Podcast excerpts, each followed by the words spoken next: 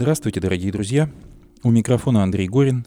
В эфире радио «Эхо Стокгольма», независимая радиостанция, вещающая на коротких волнах из шведской столицы. Мы были созданы в середине марта 2022 года по инициативе шведского интернет-провайдера Банхов вскоре после начала российской агрессии против независимой Украины. Сегодня 8 января 2024 года. Полномасштабная война продолжается уже 684 дня. Эхо Стокгольма в эфире по вторникам и субботам на коротких волнах в диапазоне 31 метра, частота 9670 кГц, 10 вечера по Киеву и в 11 часов по Москве. Мы выкладываем наши программы на платформах Telegram, SoundCloud, Apple Podcast и YouTube. Сегодня в нашем выпуске. Максим Лапицкий вернулся из Украины, куда он доставил гуманитарный груз и средства двойного назначения. В нашем эфире его беседа с сотрудником Банхов Украины из Черноморска под Одессой Юрием Морозом.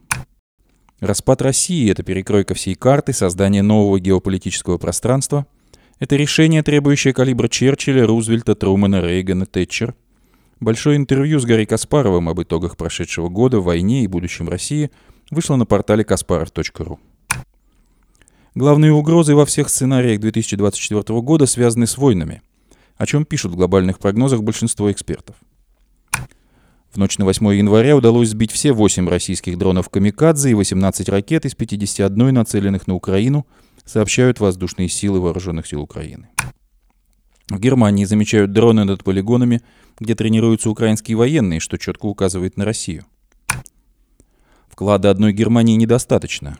Канцлер Германии Олаф Шольц призвал страны ЕС усилить поддержку Украины. Япония поможет Украине купить системы обнаружения беспилотников на 37 миллионов долларов. Тысячи украинцев попали в российские СИЗО и колонии без официального обвинения, без следственных действий, без суда и срока освобождения. Большой материал BBC о том, как украинцы пропадают в российских застенках. Не все крымчане зомби. Как движение АТЭШ следит за российскими военными в Крыму и помогает Украине. Хроники войны в русском тылу. На аэродроме Шагол в Челябинске сгорел бомбардировщик Су-34. СМИ сообщают об аресте подростка по подозрению в поджоге военного самолета. Мы предлагаем вашему вниманию продолжение трансляции новогоднего стрима, прошедшего недавно на канале форума «Свободной России». В последующих эфирах мы продолжим трансляцию. Напомню, что резолюцию, принятую на пятой антивоенной конференции форума, которая прошла в заголовках крупнейших мировых медиа, можно прочитать и подписать на сайте форума «Свободной России».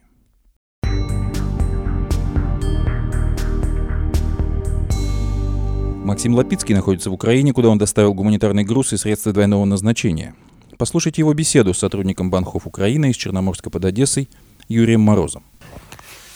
Да, мы в городе Черноморск, да? Да, бывший Ильичевск. Бывший Ильичевск. И вот у меня сегодня собеседник здесь живущий Юрий Мороз, да? Да, есть такой Юрий Мороз.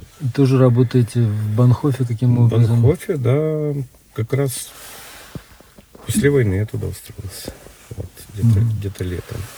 Вот. Ну, у меня там все проекты позакрывались, которые были до этого. У меня моя предыдущая команда сказала, что... А вы чем занимались? Программированием? Или да, чем? я все время программировал. Я, системами? Мой, путь длинный. Мой путь программирования, потом в интернет-сервис-провайдере я работал, потом опять программирование. Угу. Вот большой компании Датар, так ее зовут. Вот. И потом как бы я ушел такой по маленьким компаниям много поработал, там года три, в связи как раз с переездом из Херсона э, в Ильичевск, ну, Черноморск. Угу. А, а с чем переехали? По работе тоже? Или какие-то были предчувствия? Любовь. любовь. А, все, все говорят, ты знал, сволочь, ты уехал раньше. Ну, я где-то там за полтора года до этого уехал. Угу. Я говорю, да нет, просто так ну, сложилось. Судьба такая, да? Да, все издеваются. Угу. Вот. И потом где-то там же карантин, вот эти все дела, туда-сюда. Я три раза менял работу. Ну и потом вот как раз вот начало войны, типа, я остался без работы, и мы из Ильичевска переехали в пригород, будем так говорить. Тут есть пару пригородов таких в Александровку. Вот, в связи с тем, что там дом у нас. Вот. Ну, все уехали, в общем, будем так говорить по-честному. И остался дом. Угу. Я, мы тут квартиру снимали, вот, далеко как раз, возле пляжа. И я начал искать работу и нашел Банов. Или Банов меня нашел, или я его нашел. Ну, в общем, это работа моей мечты, потому что она соединяет мои предыдущие работы вот, в одну.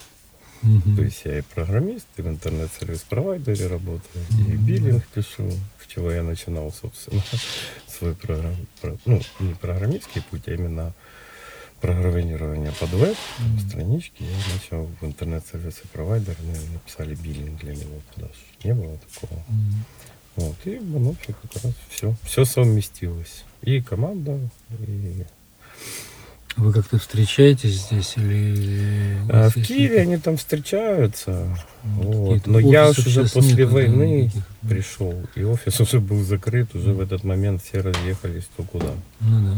Вот. Поэтому меня там ребята звали в Киев, ну, может быть, там, не знаю, весной. Ну, так, так что я в офисе даже не был никогда.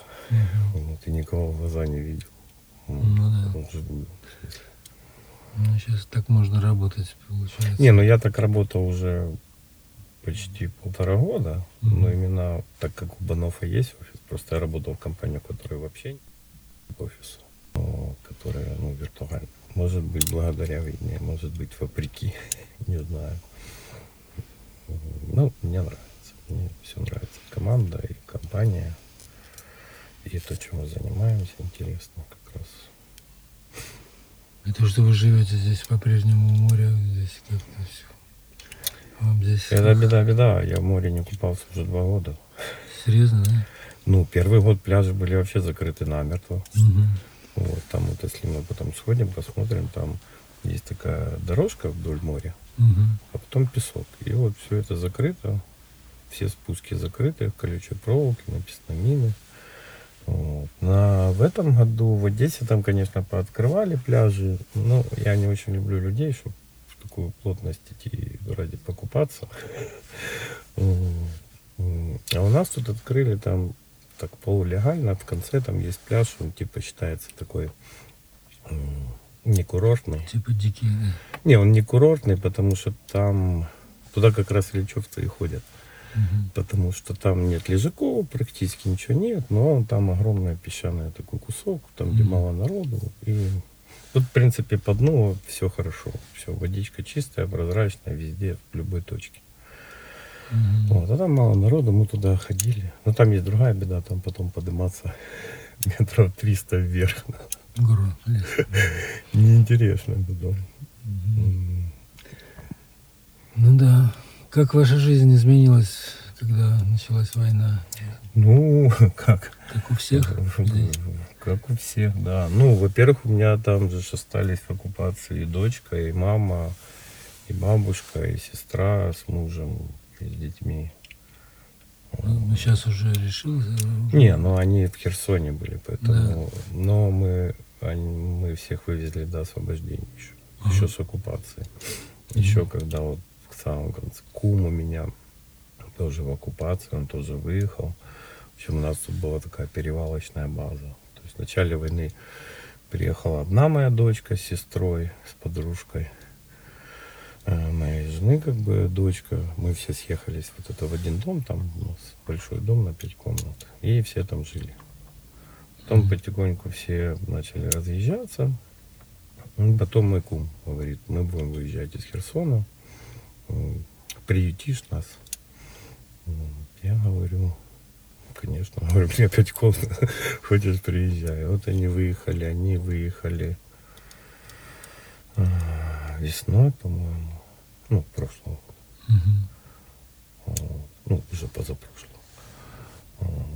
И у нас жили до того, как момента, как моя мама с дочкой выехали, они выехали уже там в конце лета, по-моему середине. Mm-hmm. Жарко еще было. Это они выехали через Васильевку, пока она еще работала. Еще был пропускной пункт, да? Ну, это получается, оно же так сдвигалось. Вначале в сторону Николаева все выезжали. Потом начало сдвигаться, все начали выезжать в сторону Кривого Рога. А Васильевка это уже на том берегу, это уже в сторону Запорожья. То есть им надо было переехать на тот берег. Это мост еще более-менее целый был тогда. И они потом тот берег и в сторону Запорожья, это такое, ну там углу. Mm-hmm. На Днепре это последний был такой переход, где можно было, где выпускали. Mm-hmm. И вот они выехали через него. Ну, а потом в ноябре уже Херсон освободили. Ну, сейчас никто не вернулся в Херсон или вернулся? Возвращаются в Херсон, потому что, ну, работа, у кого есть работа в Херсоне, те возвращаются в Херсон, угу. невзирая на вот это. Несмотря на то, что там опасная зона. Ну, некоторые даже не выезжали. У меня есть друзья, которые, они там всю оккупацию пробыли и сейчас там. Угу. Есть, которые выехали, потом вернулись. Вот, я вот ездил две или три недели назад ездил. Вот Херсон там маме включал. Мама моя вернулась. Сказала, я тут не хочу, я тут никого не знаю. Угу. Там все свои. И она вернулась. Вернулась, да. Ну, да. Ну, бахает у них там, конечно. Бахает сильнее, чем здесь, да? Там, ну, здесь оно у нас в основном вот это ночью, там еще... Шахеды эти какие-то. Шахеды, да. Ониксы. Угу. Ну, от Ониксов там вообще спасения нет. Вот это как то, что я рассказывал, прилет был по порту, мы уже знаем Ониксы. То есть они парно прилетают. Там типа один взрыв и сразу второй взрыв. Ну, а так как здесь... Это тоже какой-то дрон или что? Нет, Ониксы это ракеты противокорабельные, которые летят на сверхзвуки и над поверхностью моря. Ага, okay. То есть они летят, их наше ПВО не успевает mm-hmm. засечь, что расстояние небольшое. Они, получается, перед ударом они вверх и по баллистической uh-huh. траектории вот так вот вниз потом падают. Uh-huh. И их не сбивают и не... Ну, пуск отследили, их слышно, а прилет через 4 минуты, все. Характерный, да, Ну, они парно как то uh-huh. прилетают именно по два. Тын-дынь. Uh-huh. И тут как бы грунт такой, что, я так понимаю, здесь каменная плита, тут куда бы ни прилетел, у тебя дом все равно трясется. Uh-huh. То есть вот мы в первый день когда был прилет аж в аэропорт, то есть мы здесь это ну, почувствовали. У нас ну, многоэтажный дом, и этот прилет прям дом затрясся. Хотя аэропорт где-то, как не сильно далеко, конечно, ну, километров 10. Ну да. И тут все прилеты, это вот так вот все у всех трясется. Ну да. А мы живем там недалеко от порта, и нам там все это ну, максимальный, когда был прилет в порт, то у нас там книжки попадали с полок. Такое. Но здесь тоже ходят люди в укрытие как-то? Нет, тоже не ходят далеко. А, я ж не знаю, мы живем в селе, будем так говорить. Ну, ну это ПГТ. Вот. Нам там никаких укрытий у нас нет. Тут, наверное, ходят. Мне, многие уехали вот из этих вот крайних домов, угу. которые близко к морю, многоэтажки. Угу. Многие поуезжали. Вот мы в них жили. Угу. Я там общаюсь. А, ну, просто вот с края все поуезжали. Угу. Потому что стрёмно. Типа. Но, в принципе, в основном прилетают да, в порт, еще куда-то. Понятно. Угу. Часто они же в этот, там есть аэродром какой-то школьный. И вот они что-то решили, что там типа в него надо стрелять. Что-то есть, да. Да, и они, а это как раз вот рядом на Таирово, этот край, этот Одессы, угу. на Таирово, и там то, что нам слышно. Ну, в том году посерьезнее все было. Во-первых, света не было. Это вообще было как А сейчас уже у всех генераторы, наверное, Ну, все, да. Ну, как первый там месяц без света, там это ж перед Новым годом еще уже не было света. У меня день рождения 29 января, это уже у нас света не было. Mm-hmm. Это уже где-то недели две или три не было света. Вот. Потом все, да, купили генераторы. У меня тоже генератор. Вот. Банов сказал, купите себе какую-нибудь батареечку. ну, я купил, у меня Bluetti батарейка. Но ее хватает там на это, ну, на роутер. Ну, понятно, бэкап такой. Да. Ну, да. Ну, просто потом провайдер начал пропадать. Провайдер 4 часа стоял, а потом бух, и все, оптика легла. Угу. Там другая беда началась. У меня-то все работает. То есть это было тоже у них электричество где-то вырубилось? Ну, они где-то здесь, да. Я им звонил, говорю, пацаны, а что такое? Они говорят, ну, у нас аккумуляторов хватает на 4 часа. Там еще потом другая проблема стала, что они добавили аккумуляторы, но они не успевали заряжаться. Ну, ладно. Потому что... Генераторов у них не было. Ну, да, они ж не готовы были Ну, так ладно. массово это дело делать. Мгм. И у Киевстара не хватало, соты тоже ложились.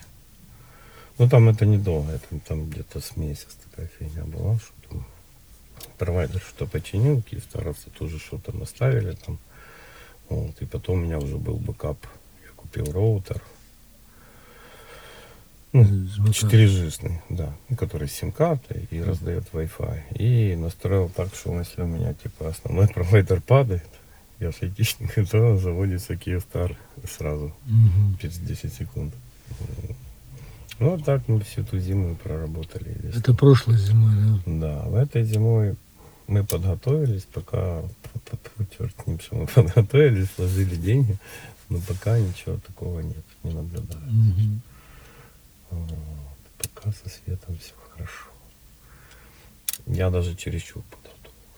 Я купил инвертор и аккумулятор и 100 ампер часов. Ну, понятно. То есть уже по, по полной все оборудование. Да. Нужно на автономку уходить. Ну, к ним осталось подключить только солнечные панели, там можно, и будет автономно. И ветряк. Ветряк, кстати, выгоднее. Ветряк, да. У меня друг в Херсоне, вот они там живут. Там тоже так под Херсоном. Он говорит, на солнечные панели хорошо, но они говорят, что с нашей погодой говорит, зимой не зарядят, а ветер дует у нас всегда. Да-да. Ну, ветряк это другие деньги. Так что вот такая вот у нас обстановка. Ясно. Ну и вы, и, а как вообще интернет-провайдеры, вот меня Юный спрашивал сейчас во время войны, вот эти, которые занимаются всеми фишберами, у них что ситуация сейчас? Сейчас все нормально. Вот только вот в начале войны, я вам скажу даже хуже, в Херсоне. Вот у меня вот, я работал в провайдере, и у меня все друзья там, ну, кто остался, кто вернулся, и вот они сейчас и в одном провайдере, и в другом, они вот сейчас ездят после обстрелов, все порвалось, они, ну, так как оптика по столбам идет, они там приехали опять запаяли. И вот они все время чинят. То есть интернет в Херсоне есть даже нормально, Мгм. несмотря на обстрел. Мгм. Вот. Несмотря на то, что там эти ж э, орки, когда отходили, тоже там порвали оптики много. Вот.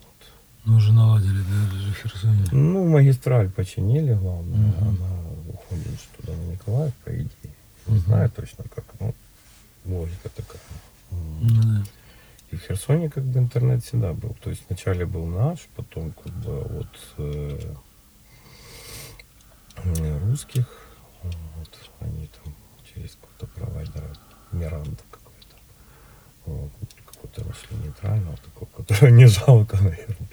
Вот, и развернули всех наших, и наши во время оккупации работали, там все чинили. Работали, да? Ну да, работали, людям связь нужна, потому что мобильную связь Мгм. э, рохнули, оставалось только, ну, хоть даже через русских, ну там VPN и все, можно было как-то пообщаться, хоть узнать, как Ну, дела. да, да. Вот. Мгм. Там в конце уже, конечно, было все плохо, когда они вырубили свет. Э, Потом они ж вышку зачем-то нашу взорвали. Сволочи. Ее так долго строили. А вышка вот с, с интернетом тоже был, работала или нет? Ну да, там же, наверное, Стояли. Там какие-то- дело в том, что под вышкой было как это узел. Ну, не узел, а там такое место, как, как это обозвать. Ну, куда сходилась оптика всех провайдеров, Мгм. где менялись именно волокнами. Ну, понятно. Прямо под вышкой, и вот они это все взорвали, и этот э, кусок, ну, просто выгорел. Ну, ясно. И туда приходил Киевстар, и МТС, и... Ну, короче, все всё практически да, провайдеры. да. Там получалось там такой узел, что типа все соединялись, потом оттуда уходило либо на Крым, либо на Николаев, либо там еще куда-то. Mm-hmm. И вот это было главное место, где собрались все. И они его грохнули. И там было, конечно, долго без связи. Ну, недельку там, до, перед mm-hmm. Освобождением. Вот. Не, потом Старлинков потащили. Старлинком все поправили, да? Ну, выдали, да, там всем mm-hmm. организациям, людям, которым ну, надо. надо, надо Угу. Повыдавали старлинки всем там, благодійникам и всем остальным. Ну, да. Ну, как бы со связью, да. Сейчас работает все, интернет нормально. Угу. Вот. Тут тоже. Тут все работало. Да. Ну, ну все то есть, когда были д- перебои вот эти... они потом аккумуляторами, потом они уже начали 6 часов стоять, потом 8. Ну, а 8 это уже перекрывало ну, графики все. включения. Там же потом оно не хаотично началось, а типа через три. Регулярно. Нет. Три через шесть. Угу. То есть график звучал так. Света нет, свет может быть будет, ну, три часа. Угу. Может будет, а может и нет. И три часа свет будет. И вот они так, ну, они так с ну, не равномерно, то есть не, у тебя не каждый день в один, один и тот же промежуток ну, да. есть света со сдвигом. То есть mm-hmm. по три часа, если от ноля считать, то есть вот, уже все было, когда утром нет света. Mm-hmm. ты встаешь, ничего нет, кофемашина не работает. Ты такой, помыться нельзя. Ну, помыться я решал проблему этим самым, ну, этим блюете, пауэрбанком. То есть я котел типа в него включал, быстро мылся и выключал. Ну, в общем, там как-то так. Потом я уже купил генератор. Один купил вначале. Его мало было. Я купил второй. Ну, ясно, уже теперь. Вот, помощнее. На, вот. Угу. Ну, как-то мы так нормально выжили. Грустно, конечно, без света. Ну, ну да. Ну, работать было не очень, потому что у меня, типа, оно стоит в одном месте, этот роутер и аккумулятор. Я сижу в другой комнате, свет вырубили, темно, на ноуте в темноте там сидишь. Mm-hmm. Я потом себе купил лампочку с батарейкой. Ну да, сейчас много всяких таких есть теперь ламбасов можно. Да. Ну, в общем, нормально как-то работает. Лето вообще. Ну, оно, конечно, вот, вот эти вот прилеты, конечно. Это все печально. Какие у вас есть перспективы на то, что вообще происходит? Что не знаю. Пока у грустные перспективы. Ну, так, типа, минимум год еще все это будет. Если нас там не накачают чем-нибудь таким суперсильным. Ну, не сильным, нам дальнобойно. Нам же дальнобойно не дают. Если бы давали дальнобойно, я сейчас Херсона, я же представляю, как там это устроена часть Херсонской области, которая примыкает к Крыму. Там mm. дорог три, по большому счету. Mm-hmm. Ну, то есть всем известный Чангар. Это как бы, если смотреть на, ну, если снизу смотреть, на север, если смотреть, то Чангар справа, и потом две дороги, вот это Каланчак и, ну, еще одна, они все равно потом сходятся вместе в Армянском. Ну, все, три дороги, одна железная. Ну, две железные. Все, там они замучились там восстанавливать. Вот это все. Ну, пока у нас туда не долетает. Ну, сейчас вроде говорят, уже до Феодосии все долетает. Ну, то ж по жирным целям. А если лупашить именно ну, по да, железке, да, по железке, да, по железке. Да, вот. другая история. Ну, никто ж не будет что сейчас тратить на попадание в железку, которая восстановит. Ну, если какой-нибудь особо ценный груз, разве что. Ага, да. Что-то куда-то звонить?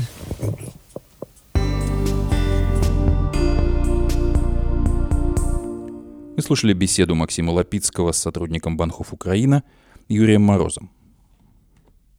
Итоги прошедшего года с Гарри Каспаровым.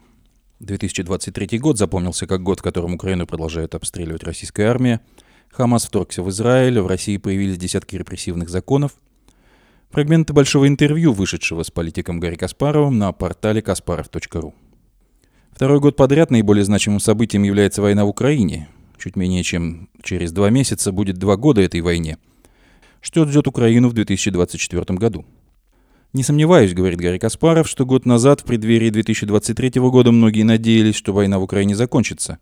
Честно говоря, я тоже питал надежды, что, получив эффективное западное оружие, Украина сможет нанести решительное поражение путинским оккупационным войскам. Увы, эти надежды не оправдались. Война перешла в затяжную фазу. Уже идет война на истощение. Не случайной аналогии ни со Второй, а даже с Первой мировой войной. И война расползается.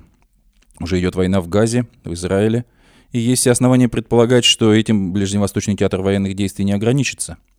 Есть проблемы с Гаяной, очевидные поползновения Китая. Перед самым Новым годом Си Цзиньпин заявил, что Китай и Тайвань объединятся в ближайшем будущем. Все это наводит на размышление, что в очередной раз продемонстрировав слабость, Запад внушил уверенность диктаторам и террористам всех мастей, что они могут безнаказанно проводить свою агрессивную политику. Когда мы говорим «Запад», то понимаем, что все зависит от Америки. Америка – лидер свободного мира и экономический, и политический – и в первую очередь военный лидер. Однако того объема помощи, который Америка должна, я считаю, могла предоставить, даже близко не было. Есть ли ощущение, что Запад склоняет Украину к переговорам? То, что эта идея активно муссировалась в администрации США, никаких сомнений не вызывает. Этим объясняется то, что американское оружие не поступало вовремя в Украину. То оружие, которое могло нанести решительный ущерб путинской армии. Я не могу подтвердить это документально, говорит Гарри Каспаров, но из всей информации, которой я располагаю, из разговоров, которые велись, Аналитически выводится формула Бернса-Салливана о разделе Украины, прекращении войны, а далее какой-то финансовой подачки за счет конфискованных русских денег. Плюс принятие освобожденной части Украины в НАТО. Но этот вариант нереален еще и потому, что нет никаких оснований полагать, что на него согласится Путин. Потому что с его точки зрения появление НАТО на Днепре – это все равно неудача. Кроме того, он убежден, что в продолжительной войне он добьется успеха, так как Запад демонстрирует слабость и нерешительность. Я думаю, что Пригожинское выступление было связано с тем, что и Пригожин, и те, кто его поддерживал, достаточно объективно оценивали, что передача Украине оружия решила бы исход войны. Как раз расправа с Пригожиным стала возможной в тот момент, когда Путину и его окружению стало понятно, что Запад и Америка не готовы к такому решению вопроса. Поэтому эта тема никуда не уходит. Тема сдаться и договориться с Путиным продолжает оставаться на поверхности – Публикации в Нью-Йорк Таймс тоже являются индикатором того, что в американской администрации продолжают двигать эту тему. Вообще последние несколько недель публикации в The New York Times носят чудовищный характер. Даже был вытащен полезный идиот или же агент КГБ Серж Шмеман, еще работавший в Москве в Горбачевские времена. Он в свое время написал статью на мою книгу «Winter is Coming» в 2015 году, где указывал, что все, что я написал, неправда. Он законченный мерзавец, левак, наследник Дюранти – того, кто писал в 1931 году, что новости о Голодоморе — это выпуски антикоммунистической пропаганды. Шмеман написал о том, что Украина может удовлетвориться сдачей территории, и это тоже будет победой. Этот мерзавец готов отдавать украинскую территорию с людьми, которые на ней живут, и это и есть лево-западная тусовка, которая готова найти любой способ уклониться от противостояния. Это во многом связано с тем, что есть внутренняя повестка, которую они считают куда более важной. Согласно этой повестке, любой успех подозрителен, потому что он достигнут в результате какой-то эксплуатации – Согласно этому мнению, люди делятся на тех, кого угнетают и кто угнетает. Это так называемый антиколониализм в кавычках. При этом путинская Россия, являющаяся наиболее агрессивной империалистической державой, выпадает из интересов людей, придерживающихся такой повестки. Это очень долгий разговор, который связан с тенденцией на Западе. Но эта тенденция сейчас может быть переломлена, ведь угроза западному образу жизни становится все более очевидной. Но для этого нужны новые лидеры и мнения в общественном сознании – и осознание того факта, что никаких вариантов мирного сосуществования с бандитами, террористами и диктаторами не существует. Это конфликт, и пока не будет дан окончательный отпор, не будет продемонстрировано, что Запад обладает огромной политической и военной силой, конфликт будет расползаться. Вот этот ценностный разрыв между свободным миром, где жизнь уникальна и она ценится, и миром несвободы, в котором человеческая жизнь не котируется. В этом противостоянии не может быть компромиссов, потому что любой компромисс – это уступка злу. В составе ВСУ воюют в том числе российские добровольческие батальоны. Среди бойцов этих батальонов много людей с сомнительными, часто националистическими взглядами. Недавно форум «Свободной России» провел сбор средств в поддержку таких батальонов. Как это может сказаться на вашей репутации и репутации ваших соратников? Этот вопрос, кажется, уже обсуждали 15 лет назад, говорит Гарри Каспаров, когда организовывались марши несогласных. Когда есть единство целей, то многие политические разногласия остаются за кадром. Мы прекрасно понимаем, что большинство людей, воюющих в этих батальонах, придерживаются взглядов, которые для нас неприемлемы. Но идет война. Я еще раз напоминаю, что идет война, а в войне есть только две стороны. В этой войне есть люди, взявшие в руки оружие, приближающие крах путинского режима. Если это наша цель, тогда вопроса такого нет. Если цель только получить новые гранты и понравиться донорам в Америке или Европе, тогда другой разговор. Но если цель, как у меня или моих коллег, добиться победы, помочь Украине победить, а потом свергнуть путинский режим и попробовать вернуть Россию на путь нормального развития, цивилизованного, тогда вопроса такого нет. Кроме того, и по Украине видно было, что люди таких взглядов, ну скажем, ультраправых, никогда не набирали много на выборах. Это возвращение к старому спору. Мне противно вспоминать всех этих Радзиховских, Льва Пономарева и прочих, кто визжал на каждом углу, что в России, если не Путин, то будут фашисты. А я говорил, что фашизм в Россию придет из Кремля и писал об этом. Фашизм в Россию пришел, все они сбежали из России, но продолжают рассказывать те же самые байки. В России сегодня фашистская диктатура. Кто воюет с этой диктатурой, их политические взгляды мне не важны, если они готовы взять оружие и воевать с режимом, который является угрозой не только для России, не только для Украины, но и для всего мира. Поэтому пусть рассказывают об этом в другом месте. К сожалению, они несут огромный вред по-прежнему. К сожалению, сегодня проблемы на Западе связаны с тем, что вся эта либеральная шушера, это самое мягкое, что я могу сказать о них, говорит Гарри Каспаров, продолжает отравлять сознание многих людей на Западе, в том числе и тех, кто принимает решения. Под мифы о том, что в России есть общественная жизнь, в России проводят какие-то выборы. Вот сейчас слышен очередной бред о том, что, мол, идет избирательный процесс в кавычках. Они опять создают проблемы тем, кто пытается как-то фиксировать, что в России нет никаких выборов давно, в России фашистская диктатура и Путин нелегитимен. Надеюсь, что после марта 2024 года этот вопрос как-то будет закрыт, но до сегодняшнего дня тема продолжает муссироваться. При этом опять, что мы будем друг друга обманывать. Миллионы и миллионы долларов тратятся на содержание бессмысленных людей, которые рассказывали байки все время, которые несут ответственность за то, что угроза путинской агрессии в Украине Западом игнорировалась. Я с ними спорил, я уже говорил про 2008-2009 годы, это было и в 2015 году и после. Одна из причин, почему моя книга «Winter is Coming» оказалась проигнорирована, потому что на мой голос, даже достаточно громкий, были сотни других голосов, орущих, визжащих, что все это не так, что в России продолжается политическая жизнь. Это кончалось тем, что когда я где-то выступал или заходил в какие-то кабинеты, меня внимательно могли выслушать, но говорили, но вы же давно уехали из России, что вы знаете, есть же очень много людей, которые героически продолжают бороться в России за трансформацию гибридной демократии в нечто более удобоваримое. Вот эти апологеты гибридной демократии переместились сегодня на Запад и продолжают свою разрушительную деятельность. Мы уже говорили, что форум «Свободной России» недавно занимался сбором средств для вооруженных сил Украины. Что еще делал форум, чтобы приблизить конец войны? Каждый может делать то, что в его силах, говорит Гарри Каспаров. Форум пытается сформулировать ту самую необходимую повестку, которая позволила бы Украине получить требуемое оружие. Это именно изменения в оценках западных политиков, западных лидеров впоследствии украинской победы – это самое главное на сегодня. Страх перед распадом России, который, как считают, неизбежен в случае победы Украины. Один из страхов предоставления Украине оружия, что Украина получит оружие, победит, освободит все вплоть до Севастополя, а это приведет к краху Путина, распаду России, усилению Китая и так далее. Для западных аналитиков этот сценарий просматривается. Поэтому неправильно говорить, что неизбежный крах Путина после поражения, освобождения Крыма – это мои фантазии. Именно это является аргументом, который приводится на Западе. Мы пытаемся создать другой фон, объясняя, что распад империи неизбежен. Вопрос, какие масштабы это примет. Необходимо, чтобы это случилось как можно скорее, чтобы наконец-то было понимание, что в российской иммиграции можно сформировать всего одну альтернативу, которая могла бы стать гарантом, что Россия будущего не на бумаге останется, а станет двигаться в правильную сторону. В первую очередь это связано с уже уехавшими людьми. Если удастся их нормально организовать, то это был бы шанс, что в момент исторического перелома Россия не повторит прошлые ошибки. Почему так боятся распада России? Распад России – это нечто непредсказуемое, утверждает Гарри Каспаров. Совершенно очевидно, что люди, которые управляют на Западе, не готовы к таким последствиям. Байден, Шольц – это люди второго эшелона, которые оказались там волею судьбы. Произошли изменения в западном истеблишменте и западном обществе, которые вывели наверх посредственных менеджеров. Они могут удовлетворять очень многих, но по определению не являются лидерами. Распад России – это перекройка всей карты, создание нового геополитического пространства – это решение, требующее калибра Черчилля, Рузвельта, Трумана, Рейгана. Что мы хотим от нынешних лидеров? В России усиливаются репрессии. К сожалению, не все могут уехать из России. Что люди могут сделать, находясь внутри России? Ничего. Можно поджечь военкоматы, в кавычках, говорит Гарри Каспаров, но я этого не буду рекомендовать. А что еще? В стране фашистская диктатура, как в Германии в 43 году. Какие-то люди сопротивлялись и тогда, но сейчас это даже сложнее. А что еще можно?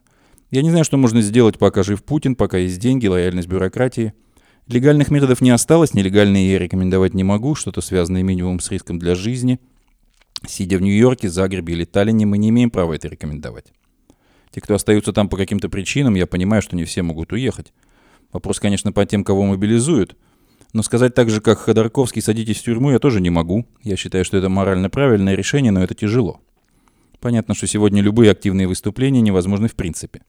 Соотношение сил не то, общество даже близко к этому не готово, но ждать надо того момента, когда ситуация может резко измениться.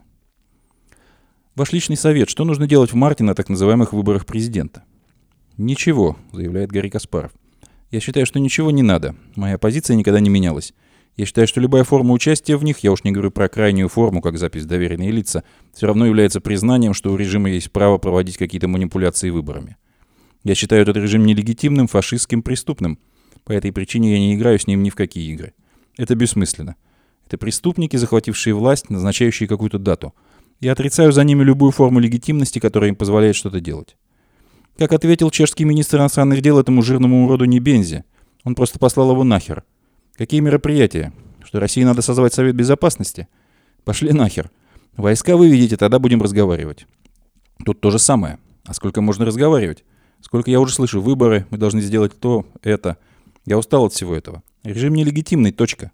Все, что можно сделать, подписать письмо, что режим нелегитимен, и попросить Запад перестать с этим режимом общаться. К сожалению, так не случается. Но, по крайней мере, это позиция. Что вы пожелаете нашим читателям в 2024 году? Чтобы этот год не оправдал наших мрачных ожиданий, желает Гарри Каспаров, полностью интервью с которым можно прочитать на сайте kasparov.ru.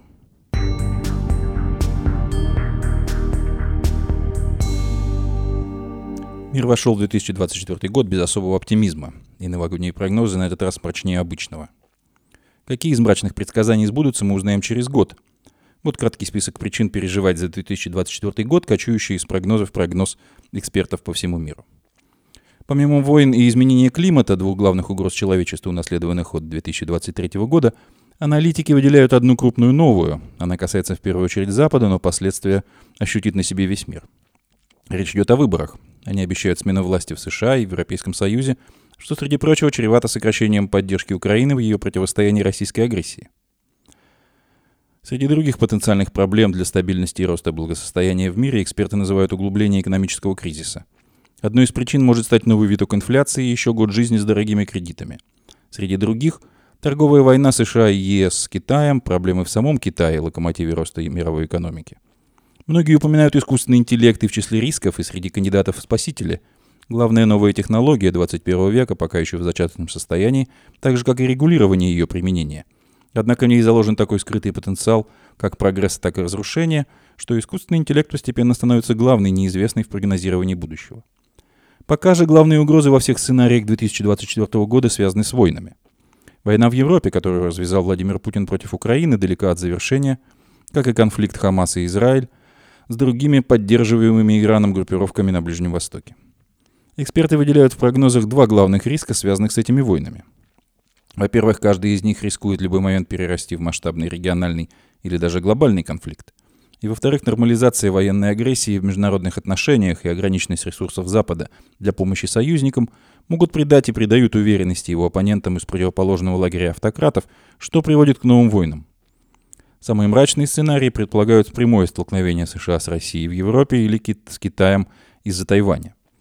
Войны делают мир беднее, они уже привели к перебоям в международной торговле, деглобализации мировой экономики и деградации множества послевоенных международных институтов развития. Если большие войны затянутся, они обещают Западу усиление миграционного кризиса и рот расходов, на оборону в ущерб социальным тратам, все это чревато падением уровня жизни населения и дальнейшим подъемом правых сил и национализма. Так вкратце выглядят прогнозы экспертов на 2024 год.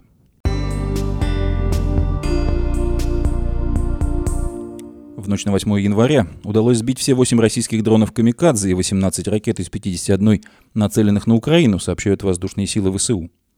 Все сбитые ракеты, крылатые X-101, X-555, X-55, всего их было выпущено 24 из 11 стратегических бомбардировщиков Ту-95МС. Кроме того, по данным украинского командования, по Украине было выпущено 7 зенитных управляемых ракет С-300, С-400 из Белгородской области, 4 аэробаллистические ракеты Х-47М2 «Кинжал» из четырех самолетов МиГ-31К, район пуска Рязани-Тамбов, 8 крылатых ракет Х-22 и 2 управляемые авиационные ракеты Х-31П из бомбардировщиков Белгородской области и 6 баллистических ракет «Искандер-М» из Крыма. Судя по сообщению ВСУ, всего не удалось сбить 33 российские ракеты, все они были высокоскоростными. Целью атак были объекты критической инфраструктуры, промышленные, гражданские и военные объекты в Харьковской, Днепропетровской, Запорожской и Хмельницкой областях.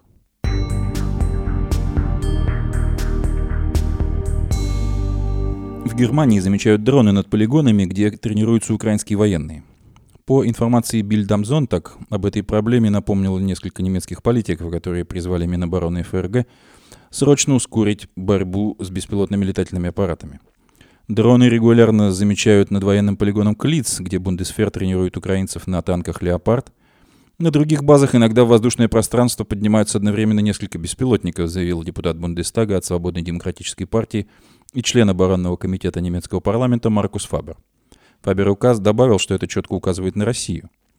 Случаи шпионажа за военными объектами в Германии на фоне помощи вооруженным силам Украины известны как минимум с конца лета 2022 года, о чем регулярно пишет Deutsche Welle. Так, в сентябре 2022 года несколько дронов были обнаружены у бавальского полигона Вильдфлекен, где украинские военные в тот момент проходили обучение работе с немецкими гаубицами и бронетехникой. Осенью 2022 года в странах Европейского Союза неоднократно задерживали россиян, снимавших различные объекты при помощи фотоаппаратуры и беспилотников.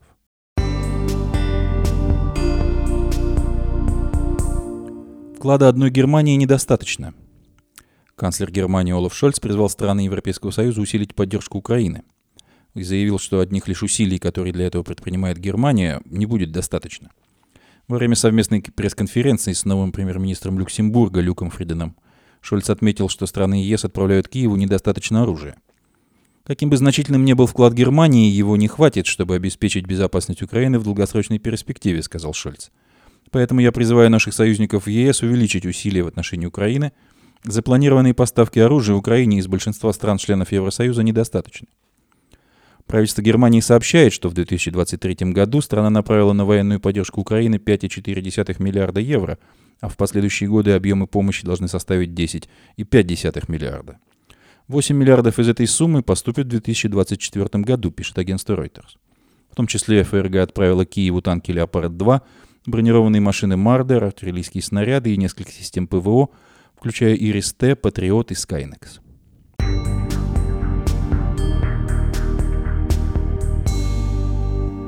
Япония поможет Украине купить системы обнаружения беспилотников на 37 миллионов долларов. О том, что Япония внесет 37 миллионов долларов в трастовый фонд НАТО на закупку систем обнаружения беспилотников для Украины, рассказала министр иностранных дел Японии Йоко Камикава на пресс-конференции в Киеве. Глава МИД Японии приехала в страну в воскресенье утром. На пресс-конференции Камикава осудила продолжающиеся атаки России на украинские города, в том числе на Киев во время новогодних праздников – Глава МИД Японии также рассказала, что привезла в Украину 5 мобильных газотурбинных генераторов и 7 трансформаторов для того, чтобы помочь воюющей стране пережить зиму. Тысячи украинцев попали в российские СИЗО и колонии без официального обвинения, без следственных действий, без суда и срока освобождения. Вышел большой материал русской службы BBC о том, как украинцы пропадают в российских застенках. Вот, в частности, Антон Ломакин, бывший полицейский из Херсона – Полтора года назад, в разгар войны, он помогал ВСУ, собирал информацию о российских войсках, был схвачен и отправлен в камеру. Антон один из тысяч украинцев, которые попали в российские СИЗО и колонии.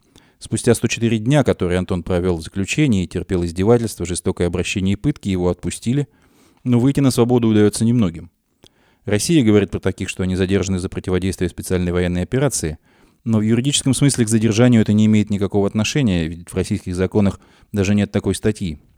Найти этих людей практически невозможно, и для их вызволения, в отличие от военнопленных, не существует никаких механизмов. Материал о том, как украинцы пропадают в российских колониях, можно прочитать в телеграм-канале и на сайте русской службы BBC.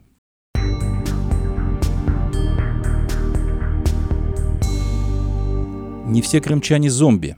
Движение АТЭШ следит за российскими военными в Крыму и помогает Украине.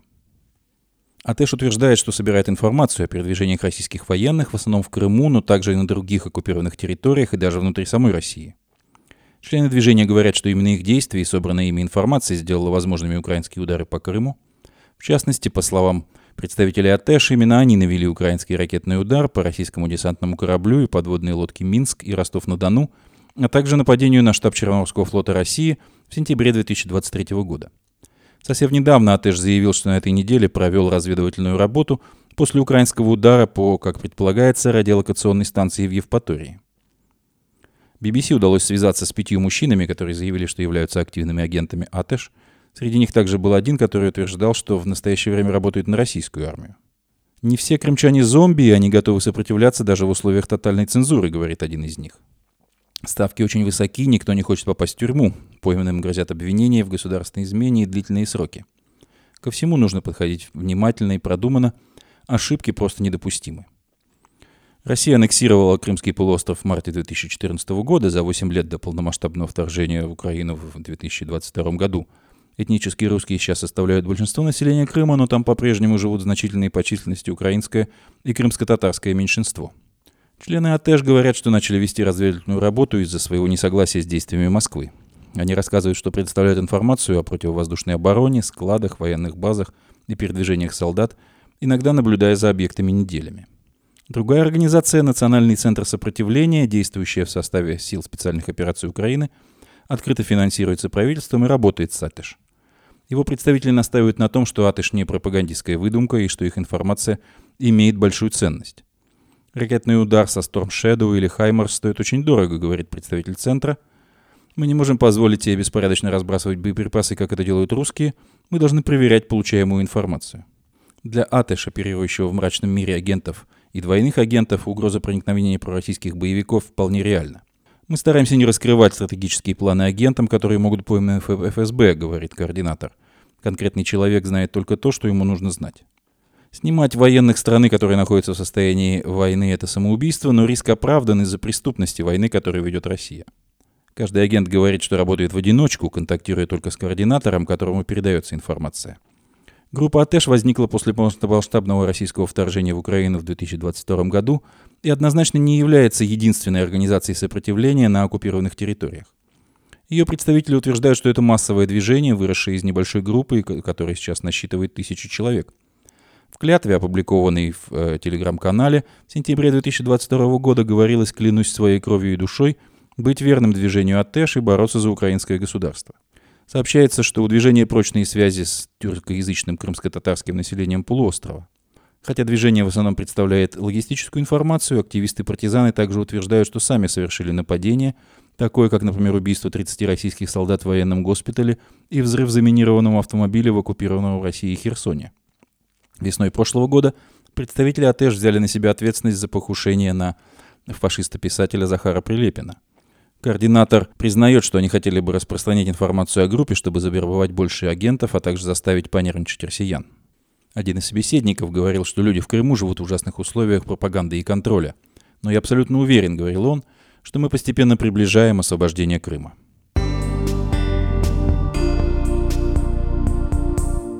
Хроники войны в русском тылу.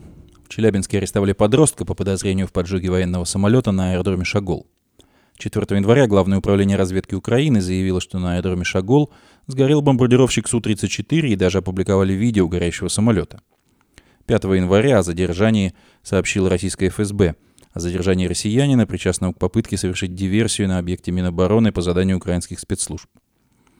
В воскресенье челябинское издание 74.ru написало, что подозреваемого арестовало по решению суда – и фигуранту уголовного дела 16 лет. По сведениям этого СМИ, он родом из города Буйнакс в Дагестане, учится, живет с родителями, ранее не судим. Судебное заседание прошло в закрытом режиме, прессу пустили только на оглашение решения. Имя подростка не называется, и в суде юноша закрывал свое лицо от журналистов.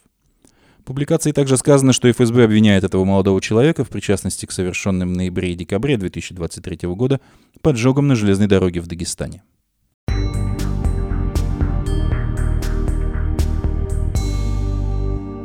Сейчас мы предлагаем вашему вниманию приложение трансляции новогоднего стрима, прошедшего на канале форума «Свободной России». Каким видится 2023 год самым ярким представителем российской оппозиции? Почему он, вопреки всем нашим надеждам, не стал победоносным? И принесет ли победу над путинским режимом 2024 год? С какими результатами идут Новый год России и противостоящий ей свободный мир? О достижениях и поражениях, планах на ближайшее будущее и способах их реализовать свое слово говорят основатели форума Гарри Каспаров и Иван Тютрин – Члены Совета форума «Свободной России» Евгения Чирикова, Михаил Крутихин, Наталья Пелевина, Николай Полозов, Александр Морозов, Александр Скобов, Игорь Эйдман, Евгений Киселев и Дмитрий Орешкин, а также художница и писательница Катерина Марголис, врач и волонтер Андрей Волна и журналист Константин Эгерт. Напомню, что резолюцию, принятую на пятой антивоенной конференции форума, которая прошла в заголовках крупнейших мировых медиа, можно прочитать и подписать на сайте форума «Свободной России». Ну что ж, и мне показалось, что Одно из самых интересных э, это то, что ты сказал про аукцион, про сбор в пользу людей, которые непосредственно на полях сражений сейчас оказывают поддержку вооруженным силам Украины в сражении против российских оккупантов. Вот как раз по этому поводу у Евгении Чириковой, политической и экоактивистки, члена Совета форума «Свободной России», есть специальное видео э, для форума «Свободной России», где она подробно рассказывает о поддержке э, военных э, в составе вооруженных сил Украины и о том аукционе, который э, проводится в их поддержку. Итак, Евгения Чирикова на ваших экранах сейчас будет. Уходящий 23 год для меня, наверное, как и для многих, это был год ада и год войны. Войны путинской России против Украины, и вы знаете, конечно, очень неприятно наблюдать, как западная помощь, она становится постепенно меньше. Но вы знаете, с другой стороны, я хочу отметить и положительную тенденцию, потому что вот на этом фоне волонтерская помощь, в том числе помощь российского антивоенного движения Украине украинским беженцам, она становится более значительным и более важным событием. Самым страшным, наверное, э, то, что произошло в прошлом году, это для меня был теракт на Каховской ГЭС. Дело в том, что я тоже и волонтер антивоенного движения, и я помню эти дни, я помню, как вместе с другими волонтерами мы э, организовывали поставки гуманитарных грузов в зону бедствия. И я помню, какое количество людей, какое количество украинцев, тысячи украинцев остались э, без крова, десятки людей погибли в результате этого теракта, организованного путинской армией. Но вы знаете, с другой стороны, у меня гордость, что я принадлежу вот к этому славному братству волонтеров, и было здорово наблюдать, как мы вот все вместе, и российские волонтеры, и украинские волонтеры, там, европейцы, мы все вместе помогали э, в этот момент людям в зоне бедствия, и это было очень круто. Что мне кажется еще очень важно в прошлом году, это то, что э, ну, хотя бы часть мне кажется, лучшая часть российской оппозиции, наконец, э, смело заявила о своем истинном отношении к войне, э, перестала делать вид, что войны нет. И самым знаковым событием уходящего года со стороны российской оппозиции я считаю аукцион, который организовал форум «Свободной России», аукцион по привлечению помощи для российских добровольцев, которые воюют на стороне Украины. Мне выпала честь быть ведущей этого аукциона, и это было просто невероятно гордо и приятно, что нам удалось собрать более 50 тысяч евро и отправить их в русский добровольческий э, корпус, в э, Легион Свободной России и э, в Сибирский батальон и, конечно, полк Калиновского. Я считаю, что люди, которые сейчас воюют, россияне, которые сейчас воюют на стороне Украины, это наши герои. Это вот и есть те самые наши мальчики, и мы должны их поддерживать и не делать вид, что эту войну можно там выиграть с помощью там а, каких-то выборов, это вообще просто смешно, или с помощью э, ну, каких-то там прокламаций, или там э, выходя просто на площади с шариками, да, это все, конечно, тоже неплохо, да, но на самом деле по-настоящему, э, э, к сожалению, в этой войне решают люди с, с ружьями, люди, люди с оружием. И поэтому помощь вот силам добра, силам, которые борются за победы Украины и свободы России – это максимально важная и правильная история. Что мне кажется еще важно в уходящем прошлом году, это то, что появился такой новый тренд. А, я а, наблюдаю сейчас, как российские врачи, наша гордость, умницы, травматологи, как они добиваются просто годами визы в Украину для того, чтобы бесплатно, пробона, работать плечо к плечу с украинскими врачами и восстанавливать жизни и здоровье украинских воинов, украинских граждан. Дело в том, что, э, к сожалению, огромное количество мин э, заложила путинская армия, много минных ранений, страшных ранений, и э, украинцы теряют конечности. И сейчас есть замечательная совершенно возможность помочь в этом году я плотно познакомилась с травматологом Андреем Волна. Для меня это просто настоящий герой. Это российский доктор, который из-за проблем с путинским режимом он не принял эту войну. Он вынужден был уехать из России. Он получил политическое убежище в Эстонии и добился того, что поехал в Украину, добился, ему дали визу, год он ее получал. И э, в Украине вместе с другими врачами-травматологами он абсолютно бесплатно работает, восстанавливает здоровье украинцев. Дело в том, что есть уникальная технология восстановления костей. Есть специальные приборы, они стоят порядка 4000 евро, и благодаря этим приборам можно восстанавливать кости 10-12 людям. И вы понимаете, что это такое, да, восстановление конечности а, для человека. Наша команда пока что поставила один такой прибор в Украину, но я очень рассчитываю, что благодаря вашей помощи все вместе мы сможем собрать достаточно денег и набрать ну хотя бы денег на 10 таких э, аппаратов и отправить их в Украину для восстановления здоровья и для восстановления конечностей украинцев, которые пострадали от этой жестокой и бесчеловечной войны. Ну и, конечно, я думаю, что я буду не оригинальна, если скажу, что моя мечта – это мечта о мире. Но не о любом мире. Я хочу, чтобы это был справедливый мир. Я хочу, чтобы это был мир на условиях Украины. И я всем сердцем желаю свободы своей родине от путинского режима. И я в это верю. Победы Украине, свободу России. Ну, вот такое выступление э, хорошее. И, как всегда, обнадеживающей стороны э, Жени. Она, наверное, самый оптимистичный, оптимистичный участник э, форума, всегда как-то, знаешь, заряжает таким позитивом. Да, это очень важно.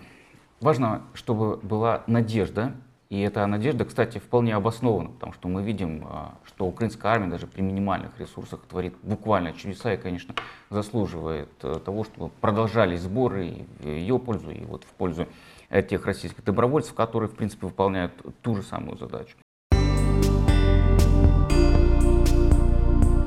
Вы слушали трансляцию предновогоднего стрима форума «Свободной России». Наша сегодняшняя программа подошла к концу. Напомню, что «Эхо Стокгольма» в эфире по вторникам и субботам на коротких волнах в диапазоне 31 метра, частота 9670 кГц в 10 вечера по Киеву и в 11 часов по Москве. Мы выкладываем наши программы на платформах Telegram, SoundCloud, Apple Podcast и YouTube. Всего вам доброго.